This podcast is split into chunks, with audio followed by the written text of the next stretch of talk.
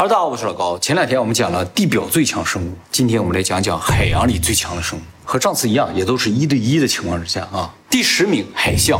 海象虽然叫象，但是啊，它和大象一点关系都没有，就因为它的犬齿啊特别长、特别大，像象牙一样，所以叫海象。海象的象牙呢，是海象最重要的一个工具，也是武器，一辈子都在生长。其实牙一辈子都在长的动物挺多的，大象的牙也一辈子都在长，老鼠的牙也一辈子都在长，它的2颗门牙是不停长的。所以它要不停的磨牙。为什么它们的牙不停长呢？现在研究认为，就是它们非常依赖这颗牙。它的牙如果断了或者磨损的话，就影响它的生活了嘛，所以不停的长。它的牙为什么能不停的长啊？现在知道了，就是说在它牙根的地方有一个叫干细胞池。干细胞。哎，就干细胞池就不停的分泌，让它生长出牙齿来。海象象牙目前发现最长也有1米多。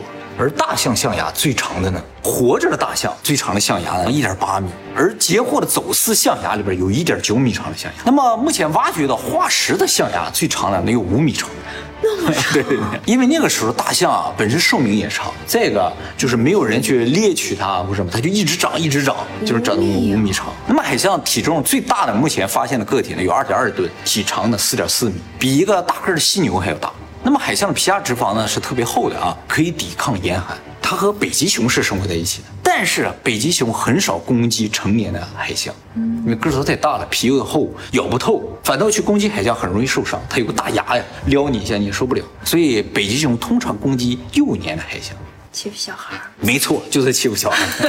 其实啊，海里的东西都是要比陆地上大一些的。你看那海象啊，比大个儿老虎、狮子都大。像以前我们讲的巨大的蝎子啊、巨大的蜥蜴那些东西，都生活在海里。主要原因就是在海里边就是大型生活方便运动，到陆地上它们运动起来就会比较缓慢，不好移动。没错啊，所以海里有人呢、啊，真的就是要比陆地上人要大。好吓人啊！是啊，好，下一个比海象还厉害一点，豹海豹。豹海豹是海豹中体型第2大的，虽然不是最大的，但是单个个体体长也能达到3.5米，体重有500公斤，这和一个大狮子也没什么区别。当然它也不是仅仅比普通的海豹大一点而已，它的运动能力特别的强，肌肉特别的发达，视觉和嗅觉也非常的好。虽然它的个头没有海象那么大，但是啊比海象灵活很多，牙齿也特别锋利，它的嘴啊可以张开160度。对，这种豹海豹主要生活在南极附近的海域，经常捕食企鹅，捕食一些比它个头小一些其他品种的海豹，它们甚至会攻击人类。2003年的时候，曾经就发生了一件震惊世界的悲剧啊！一个英国的28岁的女性海洋学家，在南极附近的海域呢潜水进行研究的时候，被这个豹海豹袭击啊，抢救无效死亡。海豹攻击它的原因不明。其实一直以来，在南极那边进行潜水调查的时候，都没有受到海豹的攻击。这是近些年来的一直非常罕见的一次海豹攻击人的事件。好，比这个豹海豹还厉害，也是这次排名当中最特别的一个湾鳄。在地表最强生物里边也有湾鳄，海里最强的也有它。哇，它这么牛，还被做成包。湾鳄是唯一一种可以生活在海里的鳄鱼，它对海水有很强的耐性，所以湾鳄呢又被称作叫咸水鳄。那么湾鳄在我们上次节目已经介绍了啊，它是世界上最大的爬行动物，咬合力也是最大的，咬合力达到2吨嘛。那么这种湾鳄比其他鳄鱼稍微弱一点的地方有一个，就是它的闭气时间比较短，它只能闭气1个小时。其他的鳄鱼啊都能闭气好几个小时，厉害能闭气5个小时。为什么鳄鱼可以闭气这么久呢？是因为它可以自由地调节自己的心跳，它是冷血动物啊，它不需要维持它的体温。它到水底下想闭气久的时候呢，它就把自己的心跳调到每分钟3下，它正常是每分钟40下，它调到每分钟3下之后呢，基本上就进入一种半假死的状态，氧气呢只输送到大脑，然后让它看看周围的情况，需要运动的时候心跳在加速，然后就可以运动了。它就这样减少氧气的消耗，可以闭气这么久。那他潜水的时候可以搏斗吗？不能，所以给他排在这个位置上。在水底下其实他是比较弱的，他主要吃也是吃那种在海边附近的动物。那他为什么还要去海里呢？他经常要到别的地方去找东西吃，所以就跨过一个海湾就游到对面去了。好，下一个剑鳍鱼。我们以前在《速度有多快》那个影片里有介绍过这种鱼，它是海洋中最快的一种鱼，它的游泳的速度能达到每小时100公里以上，和猎豹一样的快。目前发现最大的剑鳍鱼呢，体长可达5米，体重650公斤。所以你就可以想象一个在海洋里边以猎豹的速度在奔跑的，然后前面顶着一把长剑的这么一个东西，扎到谁谁都得死。而且这个鱼本身就异常残暴。虽然它主要吃乌贼和一些小鱼，但是呢，它会攻击鲸鱼甚至船只。那么人呢也被它炸过。2015年5月29日的时候，夏威夷的一个船长在近海啊看到这么条鱼，1.8米长，他就想把这个鱼捕上来，于是手持鱼枪跳到海里边去，这个鱼就游过来，他一枪打中这个鱼，这个鱼也刺中了他，直接两边都死了，都死了。船长为什么要去挑战这个？不是挑战这个，他就看上这个鱼了，他就想把它打上来，手里拿一把枪，他觉得没问题，不赖人家。这种情况都不赖鱼。那么这种鱼的主要天敌呢，就是人类，人抓这种鱼吃的，所以一度见其鱼的数量已经很少了。后来发现它这个鱼肉里面含汞量，就含一些重金属的含量特别高，有毒的，吃多了就积蓄到人的体内了。后来就很多国家限制这个东西的消费了。好，比这个剑汞量特别高，含汞量。比这个剑鳍鱼还厉害的就是虎鲨，也叫幼鲨，它是少数会主动攻击人类的鲨鱼中的一种，非常危险啊！由于这种鲨鱼身上有像老虎身上的斑纹一样的斑纹，所以叫做虎鲨。目前已知最大的这种虎鲨体长可达6米，体重800多公斤，它是海洋中顶级的捕食者。它本身呢也性情非常残暴，几乎什么都攻击。它经常会攻击一些其他的鲨鱼了，攻击海豚啊。甚至呢会攻击一些塑料袋啊、鱼罐头啊。这怎么知道呢？就是捕获到这个虎鲨，发现胃里边有很多人类的垃圾，哎，说明他们都吃这些东西。它是杂食性的啊，其实杂食性的东西啊非常的危险，人就是，哎，好，下一个比虎鲨还厉害的大王乌贼。大王乌贼是世界上最大的无脊椎动物啊。大王乌贼当中还有一个最大的品种叫做大王酸酱鱿，是一种超大的鱿鱼啊。鱿鱼和乌贼有什么区别你知道吗？有什么区别？其实没什么太大的区别，鱿鱼就是一种乌贼，它比较细长一点，所以鱿鱼的学名叫枪乌贼。而乌贼呢，身体上面那个罩稍微宽松一点、厚一点、大一点。那么乌贼和章鱼又有什么区别？章鱼又叫八爪鱼，它有8条腿，而乌贼啊有10条腿。那它们是近亲吗？对，它们俩是头足纲里同一个纲里边，但是腿的数目不一样，所以分开。而且呢，章鱼浑身都是软的，没有硬的东西，而鱿鱼里边有个硬板，而且章鱼靠走的，而鱿鱼是游的。章鱼还和乌贼有一个不一样的地方，就是章鱼非常的聪明，乌贼没有那么聪明。章鱼我们在地球上最聪明的动物里边介绍过。那么这个大王酸浆鱿啊，目前只发现过幼鱼，没发现过成体。2003年和2007年都捕获过幼鱼，体长8米，加上腿了啊8米。还有就是在抹香鲸的胃里发现了很多大王酸浆鱿的嘴啊，但这些嘴呢也都是幼鱼的嘴，没发现成鱼的嘴。据此呢推测啊，大王酸浆鱿的成体体长可达18米，哇，体重呢达到750公斤，不过没见过了啊。它在深海里。对，也正因为它成体18米长嘛，抹香鲸可能不会攻击成体，所以到现在没有发现成年的嘴。不是没有天敌了？应该是没有。这个大王酸浆鱿啊有几个有趣的谜团。一个呢就是目前发现的幼体吧也都是雌性的，没有发现雄性的，觉得雄性应该比雌性更大一些，所以究竟有多少米就不知道了。还有一个不可思议的事情，就是现在发现那个抹香鲸身上有很多这种鱿鱼的这个抓痕呢，觉得就是它跟这个抹香鲸搏斗的时候抓下来一些抓痕，这抓痕呢非常的重，就说明它的这个战斗力是非常强的。在一些鲨鱼身上也发现过类似的抓痕，而且呢在北欧神话当中也提到，就是说有一种海里的巨大的怪物，长得像章鱼或者像这种鱿鱼一样的啊，袭击船只的，这个东西的神话也叫挪威海怪克拉肯的，在那个加勒比海盗里也出现过啊。就是说它的战斗力这么强，但是呢目前已知它可能一天呢只需要吃30克的东西。它体重500公斤以上，它只要吃30克的东西，它吃一条鱼可以活半年。怎么会这样？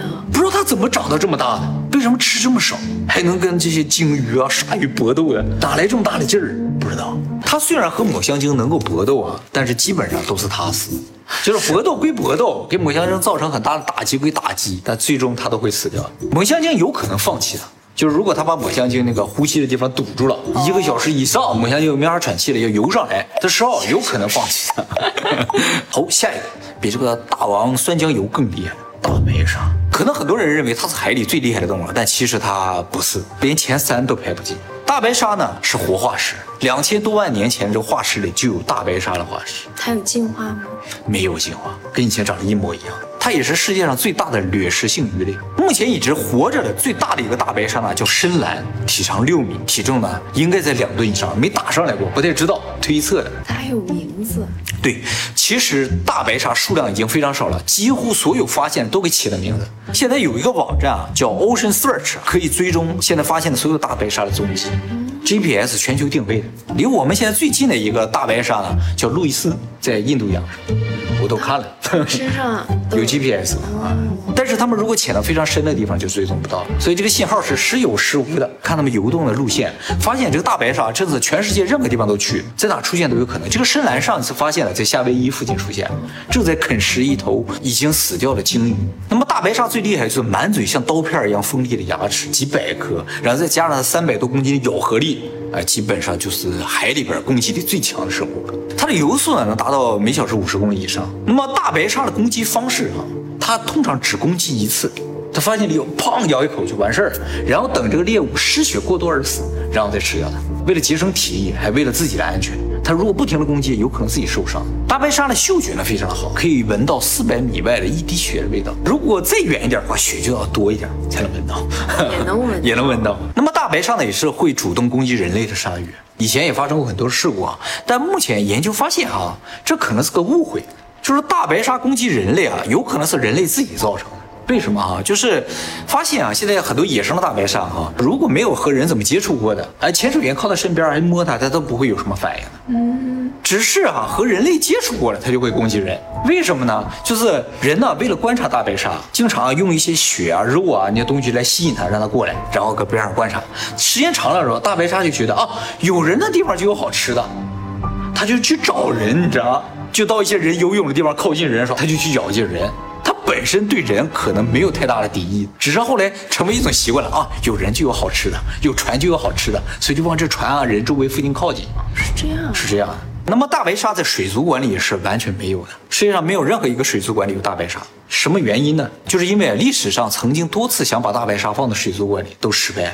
大白鲨只要养在水族馆里很快就会死掉，因为它气性特别的大，它不能够被圈养。它如果发现自己被圈养在一个有限的范围内，会变得特别的暴躁，开始攻击水族馆里所有其他的鱼类。你不得养个大白鲨，剩下所有鱼都死了，它攻击也不是为了吃，然后最后是自己饿死。曾经尝试饲养大白鲨，有的一天就把自己撞死，有的活了5个礼拜也是饿死。所以大白鲨是不能够人工饲养，但是他们换来了自由。对，牺牲了几个，换来了整体的自由啊，非常重要啊。聪明。对。但是像那种鲸鱼还有海豚就没那么聪明了，可怜啊，就一辈子都圈在那个地方。再一个原因造成水族馆里绝对不可能有大白鲨，就是大白鲨主要是吃哺乳动物的，所以你要养大白鲨，一天得给它一个海豹。它一口鱼都不吃。它也吃，但是鱼的这个热量比较低，它需要靠吃这种恒温动物啊。他们没有那么多海豹嘛，所以以前养的时候这给水獭。所以从各个角度来说，以后水族馆也不可能有大白鲨。大白鲨在海里是几乎没有天敌的，但是有一个家伙能治得了它，虎鲸。说到虎鲸，很多人可能认为它是海里最厉害的第1名啊，但今天我们讲的是1对1，它只能排在第3。虎鲸体长可达9.5米，体重达到9吨。虎鲸的游速呢可以达到每小时70公里，比大白鲨要快。它是海洋中游速最快的哺乳动物，运动能力特别的强。这么大个虎鲸可以跃出水面，你想它的运动能力有多强？像海豚一样砰跳起来。虎鲸呢也是海豚科里边最大的一种，它属于海豚，所以特别的聪明。从战斗能力、从智力上，它都是海洋里最顶尖的，所以它是整个海洋里最顶尖的杀手。因此呢，它也叫做杀手鲸。那么虎鲸的饮食啊，有一个很独特的地方啊，它虽然什么都吃，但是呢，不同种的虎鲸啊，吃的东西都是非常单一的。有的虎鲸只吃鱼，有的虎鲸呢只吃海豹，那有的虎鲸啊就什么都吃，跟它居住的环境有关系。居住在这边海域了，它就只吃鱼；居住在那儿就只吃海豹。迁徙性的，到处去了就什么都吃。有的只吃秋卡，有的只吃日料。对，经常出差那些就什么都吃，什么都吃就真的什么都吃，鲸鱼、鲨鱼、海象、海豹什么都吃。那么曾经呢，就真的观测到很多虎鲸猎杀大白鲨这种场景。实质上，大白鲨在海里如果感觉到周围有海豚科的东西，它就会逃跑。根本上它是怕海豚科的东西，因为海豚科的东西啊都是成群结队的，智商又特别的高。单个的大白鲨对海豚，大白鲨是能赢的。也吃过海豚，但是如果多的话它就不行。海豚怎么攻击啊？海豚是哺乳动物，它身体有坚硬的骨骼，而大白鲨是鱼，而且是软骨鱼，身体里特别的软，内脏什么都没有保护的。海豚呢特别的聪明，它会从底下顶大白鲨的肚子，一顶内脏就碎了，大白鲨就死了。这样。但是如果被大白鲨咬了一口，海豚基本上就没有机会了。大白鲨如果碰到虎鲸，就直接就跑了，一个它也打不过。可乐店。对对对。虎鲸怎么对付大白鲨啊？就是发现了虎鲸的聪明到一定程度了。大白鲨有一个弱点，大白鲨一旦翻过来，它就不会动了，不会游泳了。会仰泳啊，就不会仰泳，它就静止了。而鲨鱼啊，它不游泳就会憋死，它的鳃自己不能动，它需要靠游泳啊，就海水过去才能呼吸。它一旦不动就憋死了，所以杀手鲸啊就会两个凑过来把这个大白鲨翻过来夹着它，过一会儿鲨鱼就死了。它是这样处理大白鲨，不是咬死，不是什么。大白鲨死得好憋屈啊，在海里憋死。对对对。他跑也跑不掉，如果杀手鲸真的想杀他的话，他真的跑不掉，游不过他啊。那么虎鲸捕杀大白鲨不是为了吃，是为了什么呢？排除竞争对手。他们的饮食结构和大白鲨非常类似。哦，有冲突。对，干掉一个大白鲨，他们就多一点食物啊，是这样一种目的啊。好聪明，非常聪明，这就不像鱼干的事儿，从根本上解决问题。对，是有目的性的，就是我干掉你是有一个长远的目的。有计划的，对，特别的恐怖。那么虎鲸呢是社会性动物，母系社会，它们有自己的语言交流系统，有复杂的社会结构，所以呢，很多海洋学家认为虎鲸呢是有文化的，就是如果有个地方给他们建城市，他们就有文明。而且他们是比我们高一个维度的啊？为什么？他们可以左右上下，而我们是平面的。运动啊，在海里的东西都是在三维世界里生存的，是吧？他看我们是平面的，应该。我们上了陆地之后降维了，啊，有道理啊！他们是高维度的生物啊，可能比我啊，那海里的东西都是高维度的生物了，是不是也有不能上下的啊？当然也有不能，像鲨鱼嘛，是吧？我看过就完了，有不能翻面了。对对对，啊，哎，你突然解释了一个非常重要的问题啊，这个以后我们做影片再讲啊。那么虎鲸的寿命非常长啊，有的可以活到100岁以上。目前已知野生的虎鲸是不会攻击人类的，野生的对，但是水族馆里的会。比如说有个非常有名的虎鲸叫提里库姆，它在小的时候啊，被这个捕鲸队啊在冰岛附近发现，把它给捕回来，从它的母亲的身边给它拉走了，送到美国的水族馆里养大。它在这个水族馆里啊被其他的虎鲸欺负，其实虎鲸相互欺负这种现象也只有在水族馆里会发生。它长大了之后啊，长了个头非常大，体长7米，体重5.4吨，在水族馆里是最大型的。在1991年的时候，它和另外2个虎鲸一起呢，把一个落水的训练师拖到水里边去，几个小时不让训练师上岸，就是训练师往上爬的时候，它就给你拨了下来。啊，有没有杀死它？没有，就是玩儿，你知道吗？然后就把它压到水里边，这个人又游上来啊，又给它压到水里，就这样，最后救上来已经死了。死了啊！后来这个虎鲸呢被卖到了其他的水族馆，卖了。对对，到了其他水族馆之后啊，有一天有一个观众下班了之后，偷偷潜到了这个水族馆的这个训练池周围，隔了一天早上发现了尸体，在这个提里库姆的背上，怎么死的不知道。他是想去把这个虎鲸放走，谁知道是想干什么，反正靠近了就被他拖到水里了。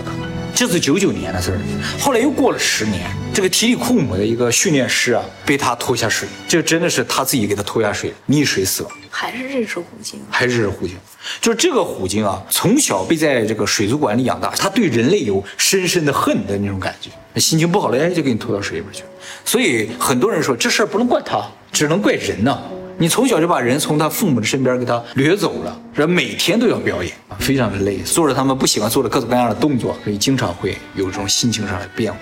那么2017年呢，库里提姆所在的奥兰多海洋世界宣布啊，库里提姆已经死了，但死因没有宣布，可能是病死了，因为他在那前一年就已经患上了肺炎。那么由于虎鲸的个体战斗力非常的强，而且还是群居的，非常擅长群体作战，所以呢在自然界里是完全没有天敌的啊。